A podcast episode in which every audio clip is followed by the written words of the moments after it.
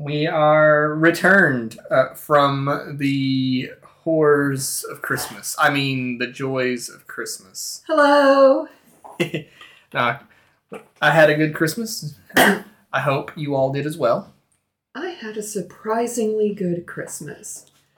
Christmases are usually pretty hard for me, but anymore I have too many people just doing their damnedest to put the magic back into it for me. And Hugh and Amy are among them. Just uh, slaps the roof of Christmas. This bad boy can fit so much magic in it. Watch. Yeah. and you and Amy are two of the people doing that. Woo! That makes us magical. It does. Sure, duck and fuzz.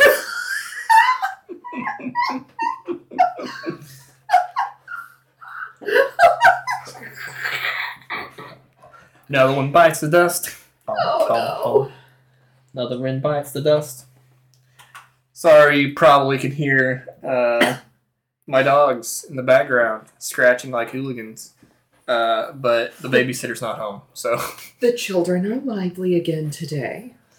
every day, Every day. every day. That's, that's what children. That's what children be do. That's okay. so, I want to talk today about one of the most divisive topics on the internet. I have no idea where he's going with this. No, so fun fact. I was like last night. I'm like, I'm gonna, I'm gonna, message Rin and be like, "Hey, this is the topic. Heads up." Then I went to sleep. This morning I was like, "Hey, I should message message Rin, give her a heads up." And then I watched Transformers, and things just kind of just kept uh, uh, progressing um, until uh, I didn't message Rin, and here we are. So, uh, surprise, surprise. No, so uh, res- so want to talk about responsible adaptations. Responsibly adaptationing. Responsible. Hang on. Not being Michael Bay. Okay. no, so anywhere you look in geek, nerd culture, and and and, and occasionally in mainstream culture, adaptations and reversionings are a real hot, real really divisive uh, topic. um, and I am listening quite intently because I'm still not 100% sure where you're going. okay, so you ever have you ever like really liked a thing, be it a book, a TV, like a TV series or whatever, and then along comes an adaptation, whether it be from book to big screen or from you know small screen to the big screen or whatever Whatever combination Yeah. thereof. and you're just real excited about it and you sit down to watch it and then it just it's just an abomination in the sight of every god You know, I'm not gonna lie, not really. that's because there's that's because there's no adaptation in Ba Sing Se. Okay, you make a valid Because, like, literally, I don't consume just a whole lot of media. right So, the stuff I do consume, either, thank you, Doggo, I'm into it, oh wait or that. Right. I just cough it out of my being. right so and I uh, forget that it exists. I mean would that I could Actually, as we're sitting here talking and I'm looking over at the uh, manga collection, mm-hmm. okay, so I have a complicated relationship with Naruto as a whole. uh-huh The anime did not impress me. Okay. I mean, I'm sure there are many people who feel the same way. There are I- parts of it that I very much enjoyed, but overall, Right on. I so I'm not gonna lie. I I didn't read the majority of the Naruto manga. I I did like when when Shippuden hit the or neared the Great Ninja War, the Great Ninja War arc. Uh, and I was caught up, and weekly releases just weren't doing it for me anymore uh, I I blitzed the manga chapters uh, from the point that I was um, through uh, con- the conclusion, and uh, that's my only experience with the Naruto manga, so to speak, which is rather silly because a significant portion of it sits on my shelf. Uh, it's not mine, but it's it's my wife's, but it's it's on the shelf. Uh, It's yours. It's Amy's. It a lot of it was mine. yes, yes. Uh, I needed to get rid of some things, and y'all graciously took all of my Naruto volumes from me. winning. Uh, so I, I I really can't comment. I'll be honest. I don't I don't read just a lot of manga in general. Partially because eh, then you know I'm gonna have a not so great relationship most likely with the um, uh, the anime. Yeah. uh, but no, like exactly that though. Like like you have you have expressed before that you, you weren't super into the the Naruto anime, um, but were rather rather enjoyed the manga at least to a point.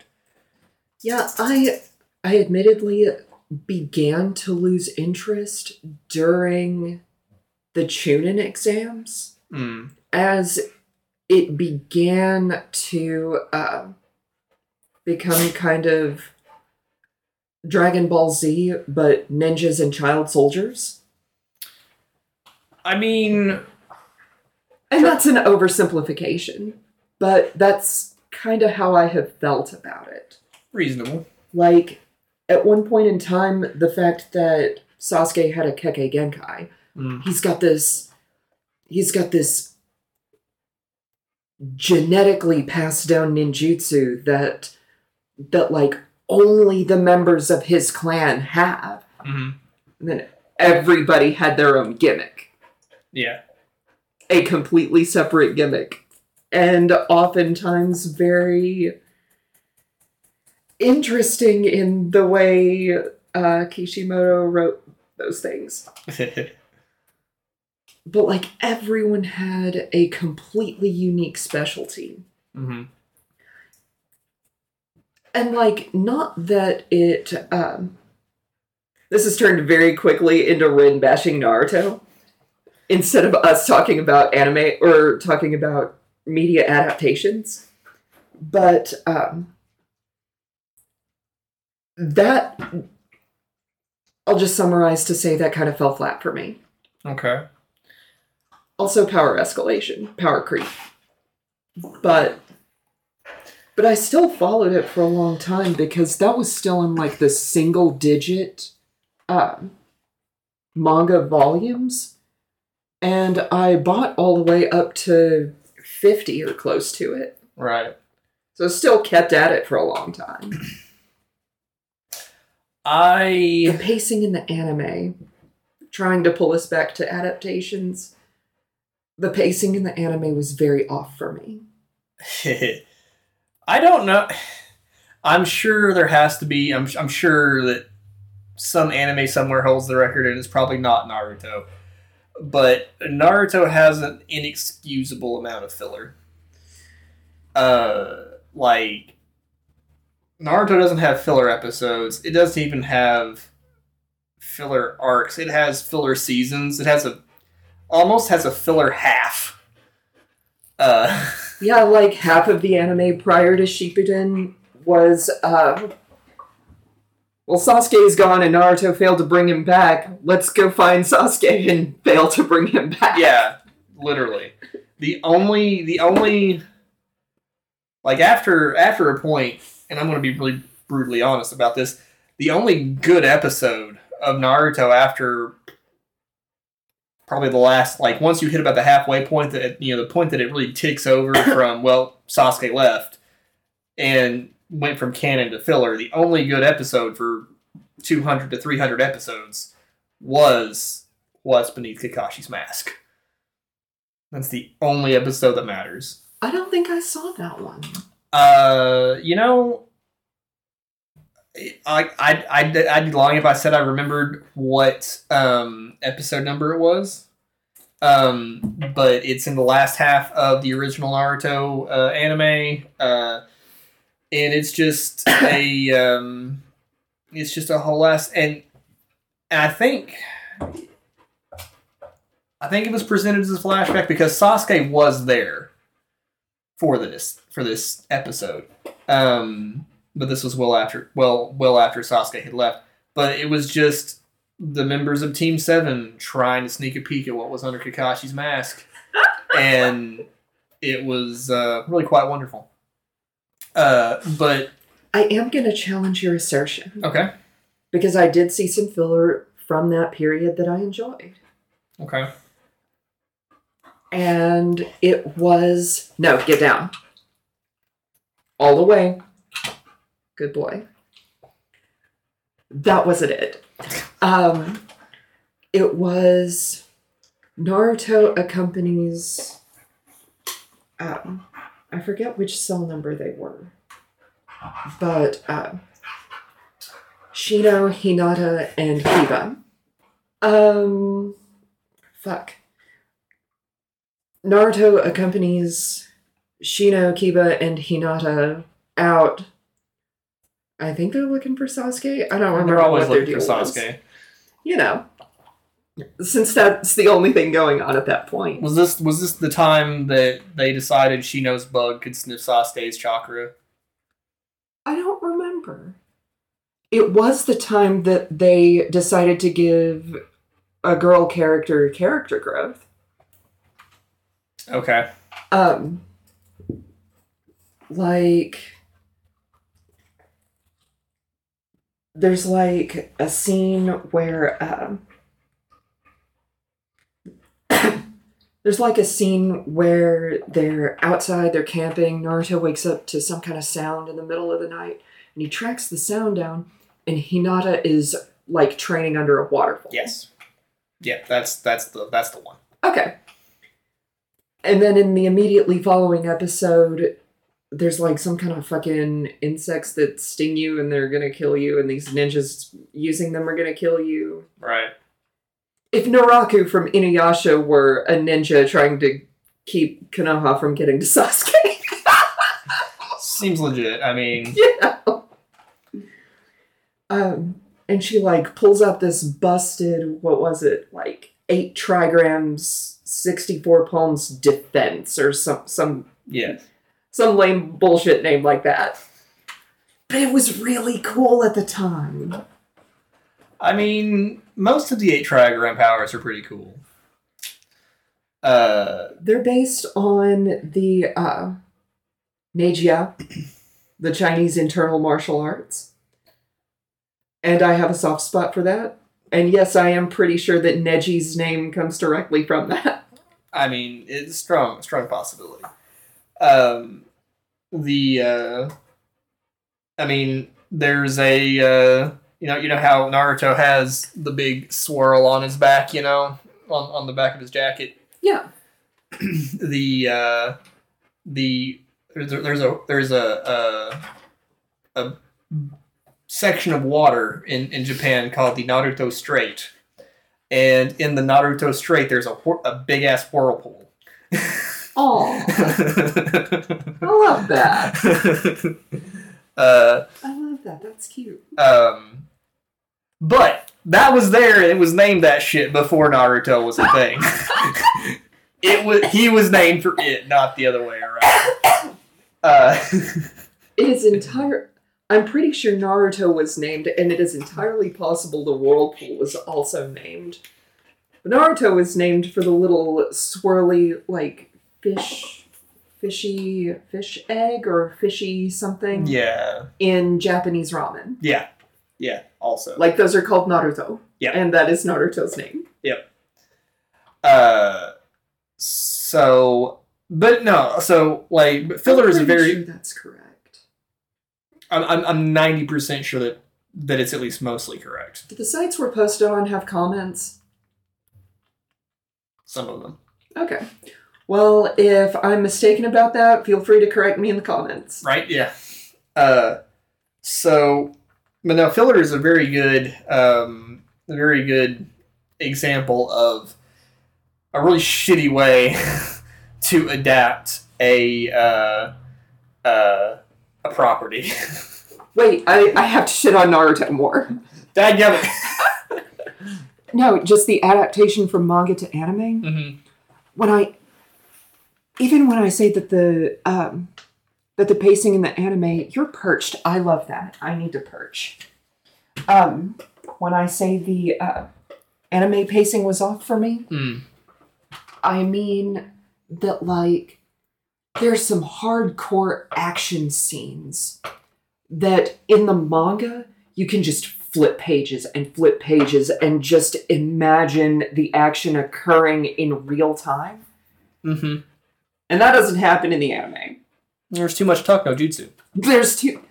that's part of it, yeah.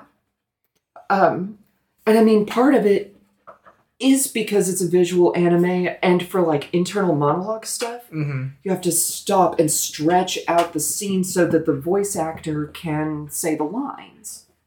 And in the manga, you can read faster than somebody can speak. And so you just you see the line and you go on. Right. There's um There's no adjustment. yeah. And I I don't know. There's for me for, for me comics have always been a very rapid fire sort of like like I'll catch myself literally just reading and like I'll hit a text bubble that's talking about something that happened visually in a panel and I'm like the fuck? Then I gotta flip back and actually look at the pictures that I zoned out and missed. I have done that. um, I have done that. I know that feel.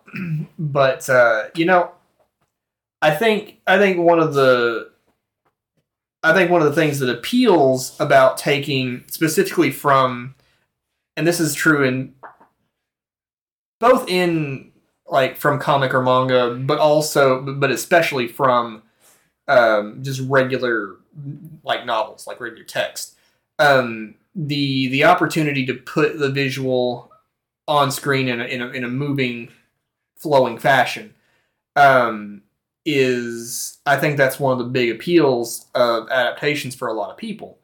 Um, Absolutely. the the the the thing the thing is that exposition is often often it's better to show than it is to narrate. Like I don't need you to spend four episodes explaining to me your master plan. I need you to spend half an episode showing me your master plan. yeah.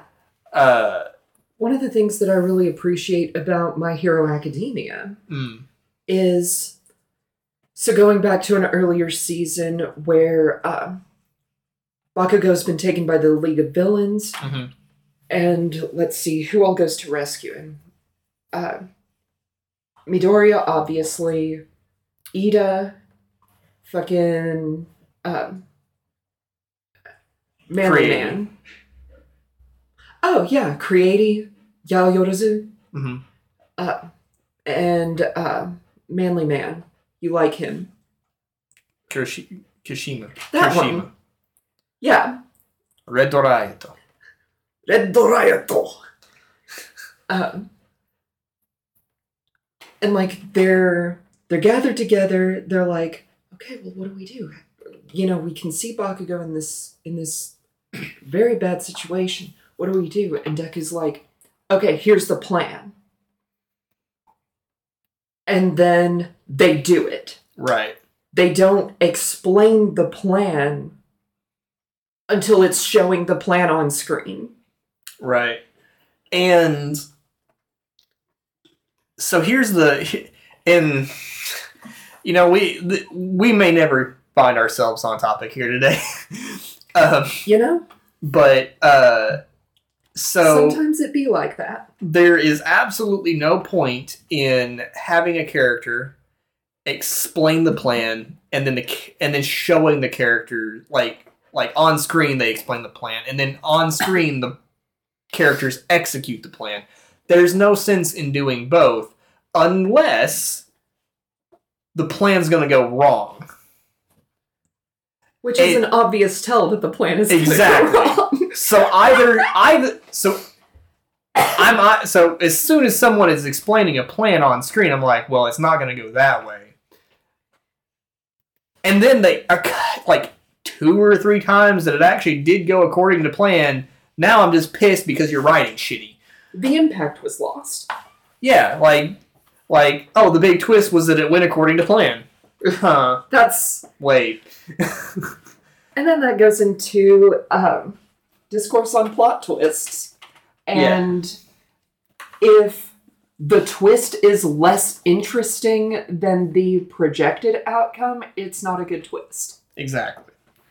Uh, but I think that, uh, and I, for the life of me, I was, I was, I was reading somebody else's gripe about the about some series just the other day. Um, that was like talking about exposition versus, um, like just overly explaining things. Um, Reasonable exposition versus calm down. That's too much exposition. Put that back. yeah, uh, it actually, actually, I think it may have been uh, in regards to Rebel Moon, uh, which I actually haven't, I haven't watched Rebel Moon yet. Uh, well, I started it. I, I like I started it, and that's as far as I've gotten. I'm not familiar. uh, so I'm not even sure which franchise we're talking it's about. brand new. Oh, Um, okay. So, long story short, um, Zack Snyder of uh, Justice League fame um, uh, pitched like he had con- he had this conceptualization um, that was supposed to be an R-rated Star Wars movie. Um, Ooh. Uh, yeah, it was going to be real edgy and so on and so forth. And then Disney, being Disney, was like, yeah, you know what? We're moving in a different direction. You're part of an outplacement. uh, you're fired. no, uh, they they didn't pick it up, and he was like, well, shit, I want to make this movie, and pitched it to Netflix, and Netflix was like, bet. And uh, so it's suck it, we ball. yeah. So it's a heavily Star Wars inspired uh, uh, space opera or uh, like I said, I haven't watched it, so I can't really I can't really say much more beyond that. It it feels um I, I've I've heard it criticized for uh, being a Star Wars knockoff. I'm like, it literally sort of is, but that's the beauty of it. Like, like it was supposed to be a Star Wars movie. Now it gets to be its own thing. Uh, just on and on and on. But um, anyway, somebody was somebody was saying that the movie has um, the the balance of exposition is just not there.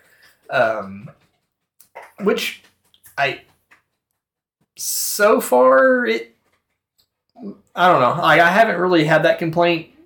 It, I'm, I'm through like the first 15, 20 minutes of it. Um, I haven't had that complaint so far, but we'll see. Uh, Good luck. yeah. Uh, I have listened to a lot of such rants. Um, overly sarcastic productions. Red does a trope talk periodically, mhm. and just on several different of her trope talks, just different things like that. Her eternal punching bag, of course, being Age of Ultron. I yeah, you know, We don't have time to unpack all of that. uh, you know, uh, I don't even. I, I don't even think that we can at this point call the Marvel movies adaptations anymore. They've become kind of a fundamentally different thing. Um, which is a almost cool and b mostly fucking irritating. uh, let's let's be real. Okay, You do hate you some multiverse. I fucking hate multiverse. If you're out there and you're writing a multiverse, fucking stop.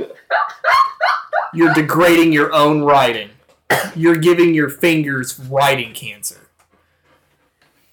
Billy has higher hopes for you. Do better and then do better again. Anyway.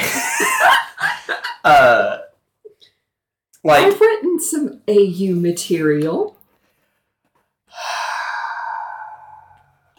all your fanfic is worthless smut. There I said it. It's kind of fanfic. Uh What if my D&D character from the previous campaign had lived? as as you are one of the original storytellers, We it have is been not a over fan this. fiction. It is simply it is simply It is simply AU canon. it is it's it is not AU canon. It can't be neither. we will fucking finagle some shit until it is. Bye, Lottie. You know, we are both very good at super fight. I'm sure we could figure out something. Yeah. No, get down. Uh Good boy. Thank you. but no so like um the so marvel does have a a set of mostly uh uh responsible au um selections in the form of the what if series like series uh which comprises like marvel zombies and um um the I can't think of the name of the universe, but the the instance in which um, Peggy becomes uh, a super soldier instead of um, uh, Oh, instead of Steve. instead of Steve. Yeah, um, Fascinating. I bet that would be fun. yeah, uh, and um, and some of those are extremely needy little bitch. I know. are extremely beloved, especially zombies. Um, it also kind of gave birth to, I, I believe, the Infinity Mitten was also a what if. Um, and we largely don't talk about the Infinity Mitten. I was about to say the Infinity Mitten. So basically, what if the Infinity Gauntlet had been a Crocheted. well, a a like an oven mitt? Uh, I think is uh, from what I for best I remember. It's it's it's an older thing. They like a new version has not been done uh, for obvious reasons. But Thanos had the Infinity Mitten uh, and so on. Um, but uh, I kind of need to know about this. it's I mean, look, it's worth checking out. Uh, ju- at least just just for the nose, you know. I, yeah, I need to Uh, know. but uh, you know they have those those responsible AUs, and then they have whatever the devil the MCU is becoming. Yeah, uh, but I did really want to see the new, the newer Captain Marvel movie. oh, I, the Marvels, Marvels. yes, I don't know. I I, I enjoyed the fuck out of the first one. Fight me. so Listen, if you want to criticize me for that, you can come find me and we'll we'll hash it out. the the first Captain Marvel movie was in no way terrible. Eh, that being said, Brie Larson's Captain Marvel has. I enjoy I enjoy her character less and less every time she's on screen, and I don't know why that is. Like, like for me, Carol Danvers peaked in Captain Marvel, and then has just been it's just been a downhill slide ever since. Okay. Um, I do I don't We should don't watch Captain Marvel Infinity We don't have to watch Infinity War. We could, but Endgame, and then watch Marvels. I think there's a series in there somewhere we need to watch too. Is there? Because so Because I'm down with that too. there's um I forget what her bloody name even is, but um there's um the the semi short girl that wound up absorbing Captain Marvel powers. Um she's a big part of the Marvels movie, I believe, but I think that like they explored her shit in a in one of the s- series on Disney Plus. Okay, I. I, I, I Yeah, yeah, yeah, yeah. Okay, I know what you're. Excuse me. I know what you're about. um but anyway, I can't think of what it's called. yeah, me either. Uh Which I guess is part of the point. But also, I don't know. I have a very strong opinion that there's some genuine criticisms to be had for Brie Larson's Captain Marvel, and much of it is overshadowed by an undeserved amount of bullshit. That's probably true. I mean, well, it's almost definitely true. Is a superhero movie. I mean, uh, I don't. Uh, but I liked it quite a lot. Like, even Captain Marvel, I liked it quite a lot. Captain Marvel was a was was was a f- fairly enjoyable movie. I resonated with it very strongly, which that is on my list of how did I not know sooner I was trans. You know, it might. I think part of it is the fact that Captain Marvel is a. Which okay, I, I'm I'm just a touch behind on. I haven't seen the Marvels, Sure. um, and I'm just a touch behind. But Same boat. uh, Captain Marvel is sort of a walking plot hole. Um, in a lot of ways. I'm Uh, listening. Okay, so. Okay, so, what year? So, Captain Mar- like the first Captain Marvel movie took place in what, like the eighties, or whatever. like- I like the- was it in the 80s? correct. Okay, so, uh, she flew off, went into space. Cool, like that's went to find the the, the Skrull a new home, uh, a new a new home world, right? So she takes off into space. We don't hear from her for twenty years or whatever. That's that's plausible. We hear from her. We we sneak peek her at the end of en- or at the end of Infinity War Yeah, so more when like uh, forty years. Samuel L. Jackson's getting dusted. Yeah. So she I is. forget his character's name. It's literally just Samuel L. Jackson. yeah, it's just, just Samuel L. Jackson. It's Mace Windu. Is that correct? I mean, look. Look, not gonna lie, Mace Windu is just Samuel L. Jackson, but Jedi. Yeah, basically. No, it's um, Nick Fury. Uh, Nick Fury. so, so she's been in space. She she's a cosmically powered fucker uh, in space for forty years, hauling around presumably a, an entire civilization of of Skrull. Uh, so, you know, she's she apparently didn't decide to drop in and stop Ronan the Accuser from dusting worlds.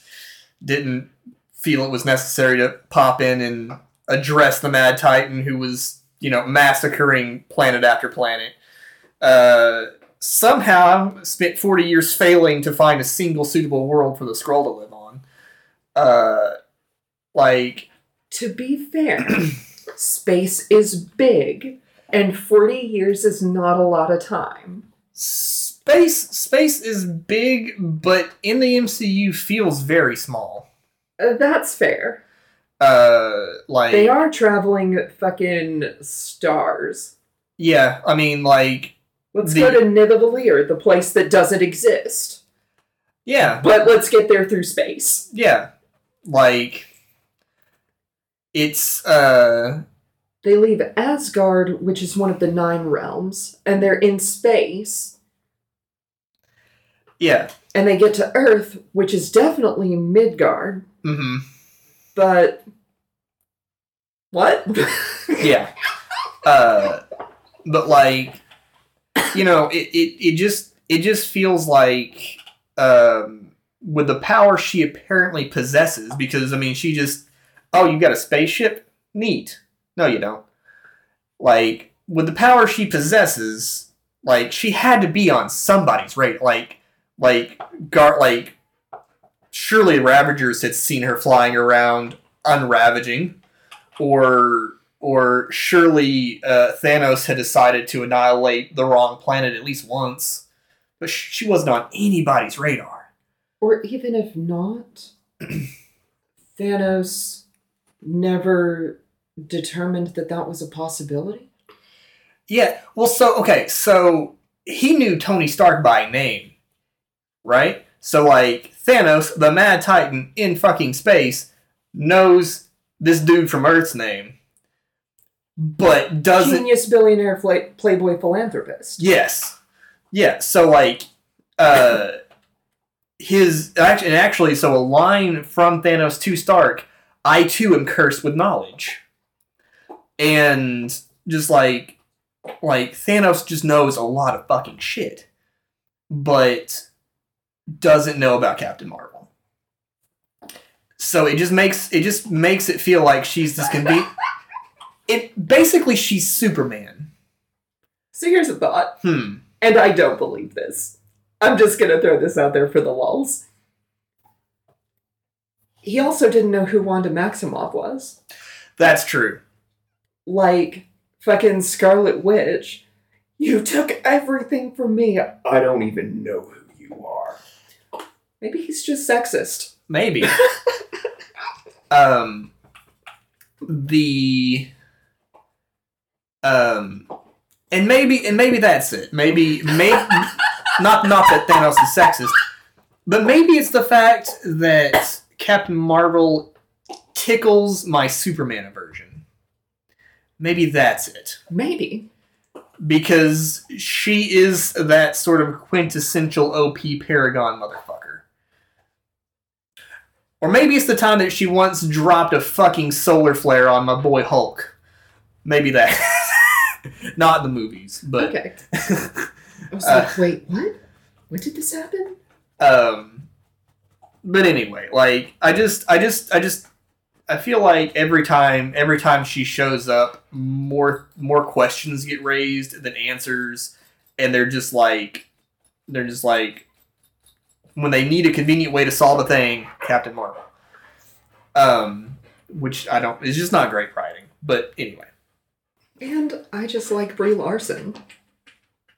And I, don't- know that that's that she's not everyone's taste. I don't have any particular feelings about Brie Larson. Um, I don't know that I've even seen her in anything else. She rocked the fuck out of Envy Adams in Scott Pilgrim versus the World. Oh, was that her? Uh huh. That was Oh. her. She was very good in Scott Pilgrim versus the World. She was very good. Um, but but no, so comic book but comic book uh, adaptations are like a classic thing to hate. Uh, and Scott Pilgrim versus the World is a, uh comic adaptation. it certainly is. Um, and I'm I'm going to I'm going to commit heresy and be real honest. Uh, I've not read the comic, uh, so I I. I, I can't compare. But uh, I've got them if you want them. If you want to borrow them. I should at some point read them. Um, Oh, on Netflix there is also a an animated. ah, hmm I've seen it floating around. I haven't watched it yet. I'm not sure, but I'm under the impression that it's supposed to be a faithful reproduction of the uh, graphic novels. I don't know. I, I, I'd be lying if I said I knew a ton about it. Yeah, I'm not. I could be making that up, but that's my understanding. That's fair. And a lot of the actors reprise their roles to be the voice actors. Nice, nice. Um, but so I think I think that comic book movies, more specifically in, in this case, Marvel, um, is a great example of some. Like I'm just kind of I'm just kind of giving up my overall point of the episode. Yeah. But, something that I did want to talk about. Um, well, there were many things that I wanted to talk about, but but this is a great spot to, to point it out. Um, they they have developed an sort of a, a, a they're going too fast. Is superhero fatigue a thing? Not exactly. But there is such a thing as um, creating problems when you don't you're not thinking your your crap all the way through. Um and your um i feel like that comes up like in a lot of anime. The anime will catch up to where the manga is and then they had to make up a whole like they just kind of had to make up their own story from there or they Full will Metal Alchemist 2003 is my classic go-to for that. yeah that's that's the quintessential example it was still very good don't get me wrong i still enjoyed it Absolutely.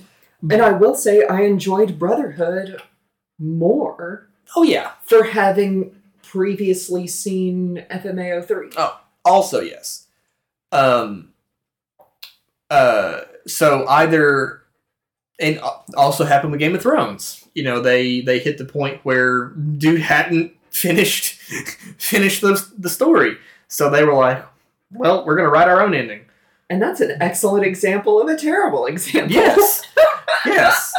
Um or you you you you go kind of the opposite direction and you try to make sure that the the manga or comic or whatever stays ahead of you by inserting filler episodes uh, and then Naruto. Naruto.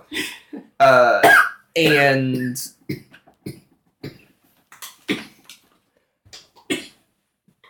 don't die. no promises. I realize that that we I realize what we live in a world with a population of people who want everything right now, but Me. yeah, I mean me too. Everybody wants everything right now. Yeah. Um, but I think I think that some restraint needs to be shown in how quickly we jump on at like studios jump on adaptations. Like I'm not going to make that joke. you're the worst. I think I'm not going to make that joke is sometimes worse than if I had just gone on and done it. Probably.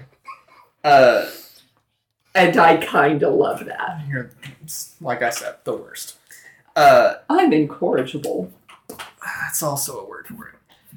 Um, but no, I think I think that I think that if you're that one of the things that you need to look at if you're looking to responsibly, quote unquote, in my opinion, uh, undertake an adaptation or a reboot or retelling or whatever, is make sure.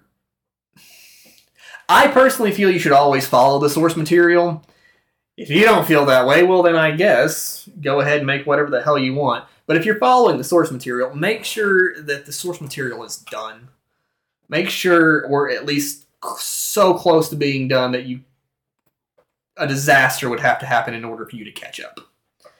Um, like don't don't get ahead of yourself. Um, please stick to the source material. um, For sure. I would agree with that. uh, you know, I I understand that you know you need everyone needs slash wants a return on their investment, um, and thusly, you know, you want to attract new audience members, um, but Honestly, FMA '03 is the exception that proves the rule.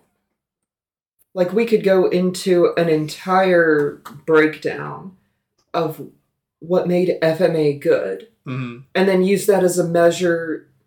Use use that as a as a rubric for okay, and here's why all of these other adaptations that did that attempted the same thing don't make the cut. yeah, yeah. I mean, it's the your current fan base are the reason that you're getting to make this thing. Um, so cater to the current fan base, or at least stay true to the spirit of what what already is. Um, and like you said a minute ago, I know you want your return on investment. So cater to your current fan base because that's who's giving you your return. Yeah, that's that's where your money's come from up to this point. That's where your money's going to and and new new fans are going to come anytime with practically anytime something makes a jump in media because like there are people who just don't enjoy reading.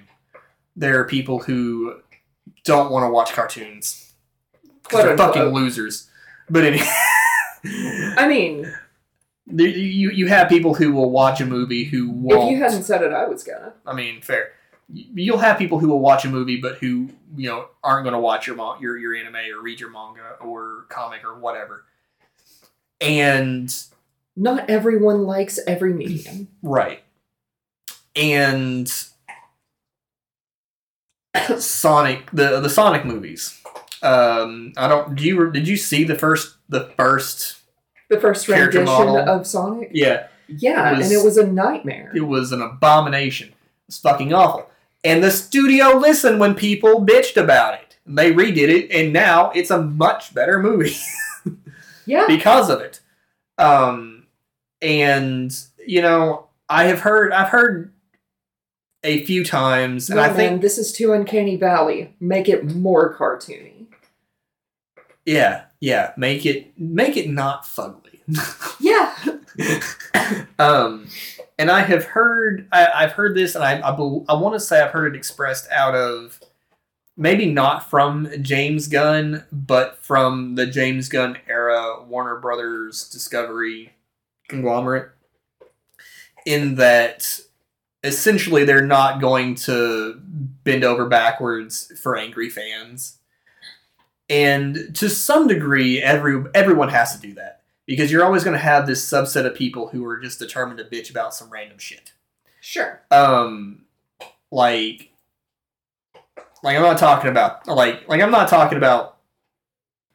There's but, a difference between a loud but small angry mob. Yes. And fucking everybody. Yeah. Like there you need to you need you need to listen to to your target audience. Or you need to listen not your target audience, sorry. You need to listen to the audience that made made your property worth adapting. Yeah. Um both. Yeah, so because here's the thing. If, like even if you're trying to broaden your target audience, the core of your target audience is those fans. Mm-hmm. And I feel like I feel like a big trend is sacrificing the original core audience in the name of expanding to new demographics. And my whole thing has always been okay, if you want something that's that much different, make a new thing. Yeah.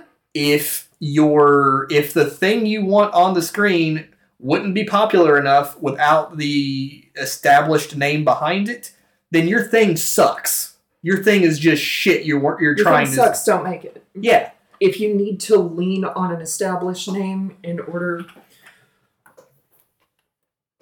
like if that is the only draw, yeah. Like, just, just, just don't. Just fucking don't. Um, and and even to an extent, I can kind of understand lending an established name to a new project. But like those are going to be exceptions. Like every rule has its exceptions. Um, yeah, and what we're talking about here is this is what the rule should be. Um, the thing I just mentioned is the exceptions. You're talking about the rule. Yeah, and I don't, I don't know. There, there, there have been a few things like the Cloverfield paradox was never supposed to be a Cloverfield movie. Um, the the project got greenlit, and then they were like, you know what? this will do better if it's a Cloverfield thing. And the and the and the dude who wrote it was like, "The fuck you mean? This isn't part of the Cloverfield universe." And I'm like, "Well, it is now." And you wind up with things that just don't quite fit, and and and plot holes that go woo woo woo. I've heard similar things about oh, what was it? The Wheel of Time adaptation. Mm. I I have not I have not watched the Wheel of Time. The Wheel of Time. I know nothing about the Wheel of Time except what I have been forced to endure listening to from a former coworker, Mm. which means I don't know anything about it. Fair. but I do recall that criticism. It's it was already such a winding, broad narrative with so many characters, and It sure Things. seemed like it, and that's part of why I tuned it out. it's it's it's like I would have loved to partake in it of my own, Mhm. but I was subjected to this against my will. yeah reasonable. Uh, I mean, So unfortunately, it goes in the list of things like Code Geass and Brandon Sanderson, which are all objectively wonderful things that many people enjoy, and I never will because I don't know. they've been poisoned for me. I don't know who Brandon Sanderson is, but Code Geass is tight. Y'all should check it out. Mistborn, um, Mistborn's the only one that I can think of offhand. Uh, The Stormlight Archive. no, it's not. It's not. It's not tickling any bells, but That's fair. um, It's good. yeah. I have another friend who likes it very much.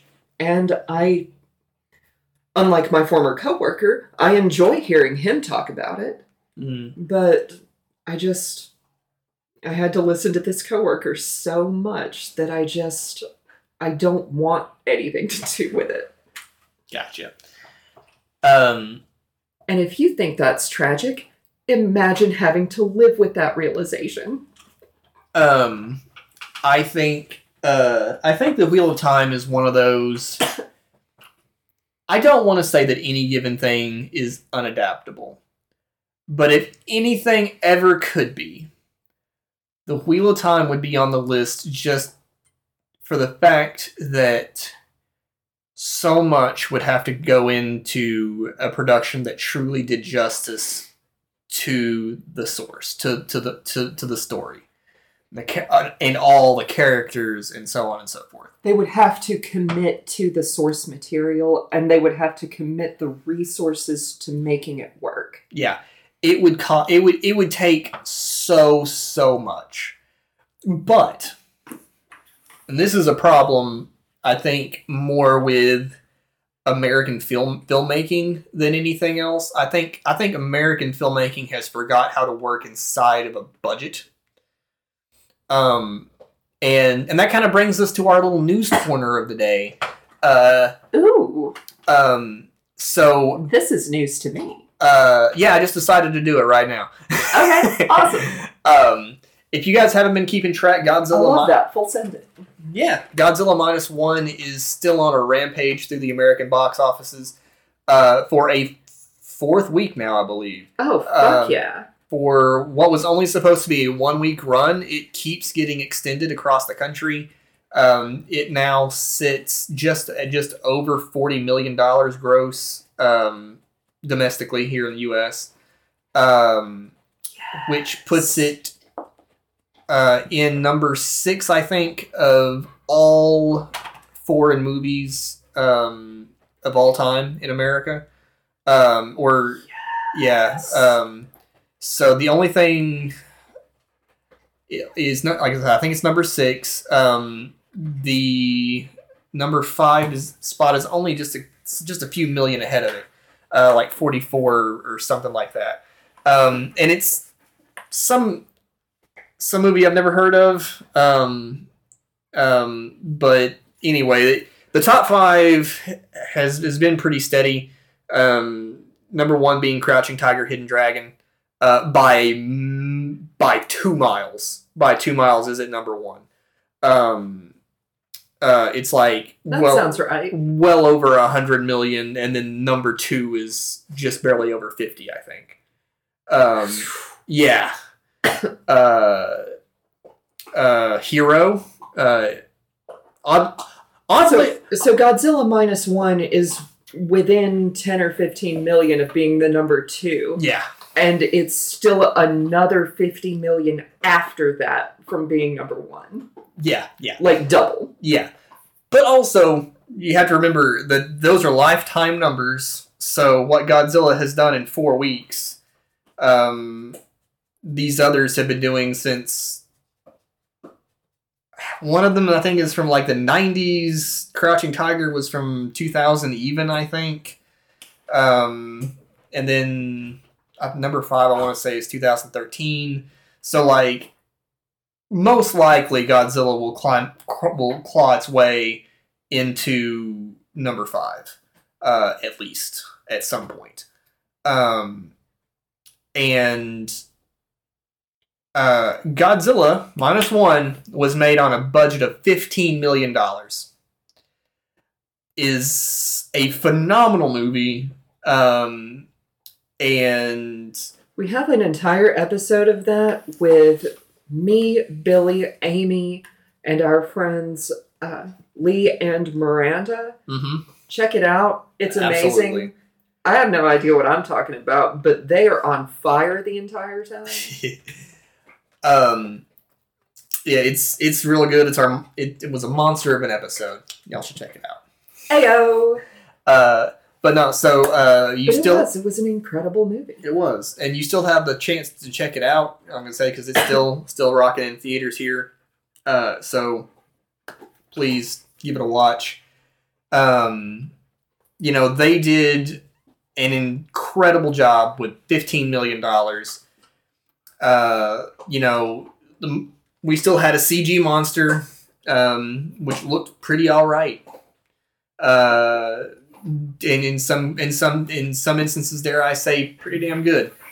And I'm not the movie bitch. I'm not the monster movie bitch. I'm not the kaiju bitch. But goddamn, it was a good movie. our the the Hollywood made MonsterVerse movie is, you know, movies are you know, they're walking around with like, you know, hundreds of millions of dollars in budget. And I mean, I will argue that um the filmmaking is not as good. I'm just gonna come out and say it. Somebody heard Deidara from Naruto say, "My art is an explosion," and Michael Bay said, "Write that down. Write that down." Yes, yes. Someone needs to take away Michael Bay's. Yes. Somebody needs to take Michael Bay away. yeah, someone needs to take away Michael Bay. Um, now, don't get me wrong. Michael Bay has made some great. I don't want to say great. Michael Bay has made some movies I enjoyed. Not a single childhood adaptation among those, but Yeah. um, Michael Bay really shouldn't be allowed anywhere near anything um, with fond childhood memories. Uh, but, um, you know, the Lord of the Rings, um, the um, Rings of Power, uh, the first season had like a $500 million budget, which adjusted for inflation is the s- approximately the same budget, I believe, as all three LOTR movies combined. Oh man, And that's tragic. yeah, and you got like main characters walking like sitting there in screen printed armor. And I'm just like what the fuck? Like how? you had so much money. You had so much money. You could have outfitted every single one of these people in like like finding somebody from the SCA to craft you some fucking plate. right? Like, come on. like, uh, I, I don't know. It's um, I, I, I truly believe that um,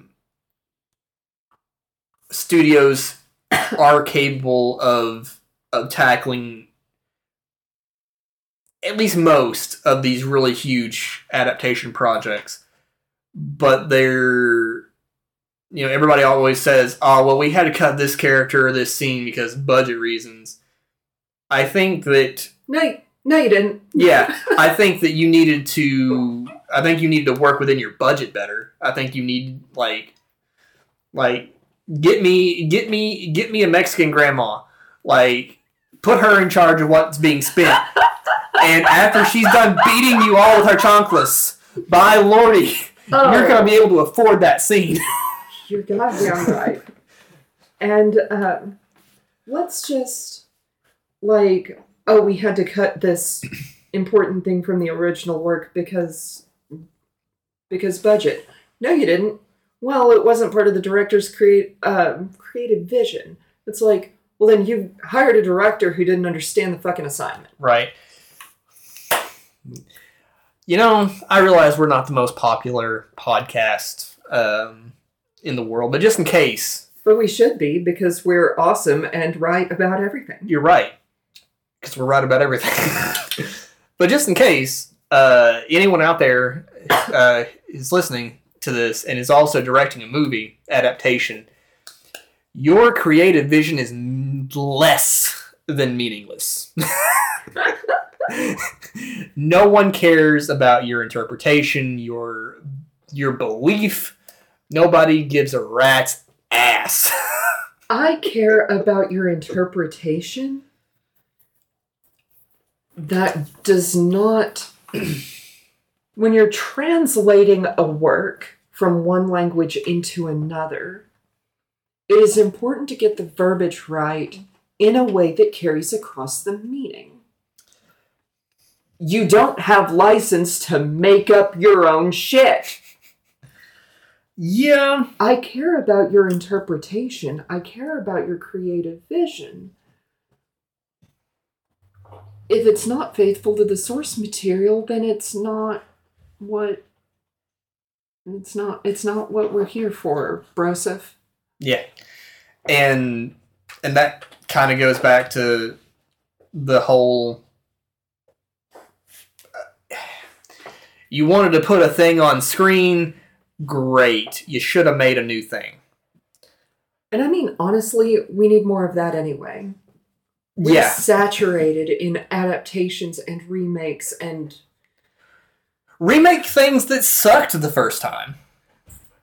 I'm exhausted. Yeah, um, we we do need we do need more good original IPs. Um, and and I'll be honest, the like the Oh, here's another one for your directors. Um, if if you're making an adaptation, why? mm, I mean, we realize it's because the studio offered you a ridiculous amount of money to do so, but but why is it being ad- a- you know adapted? Why is that the objective, and why are you the person for it? And and why do you think that's a good idea? Yeah.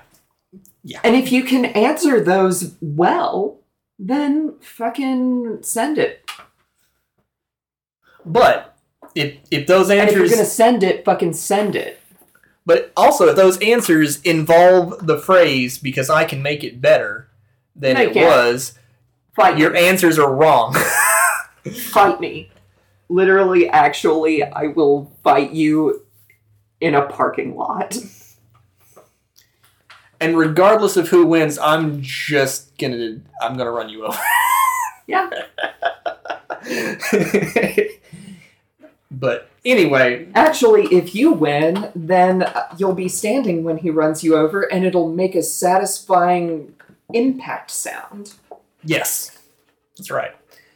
Uh, I guess we've ranted enough. Uh, um, maybe, maybe, maybe we will reapproach the topic and actually do the topic only uh, at some point. Oh, Um, well, yeah, probably not. Uh, we may bring the topic back up, but we won't stick to it. no, we're not good at that. Um, but anyway, um, just just some things to think about when you are uh, out and about uh, perusing the uh, the worlds of adaptations. Um, I think that um, I think the, the the the why of adaptations needs needs more needs more discourse in the broader world. Um, so let's uh, you know I don't know go start a Reddit thread or something. you know. But we uh, we appreciate you guys tuning in to Geek Thanks Uh, for coming. Yep. Hope you had a Merry Christmas and happy whatever it is that you celebrate uh, in December. Uh, and uh, hope you have a good New Year. Um, so on and so forth. Indeed. Until next time, I don't know why I just waved at the microphone. Uh, You know. Peace. Later.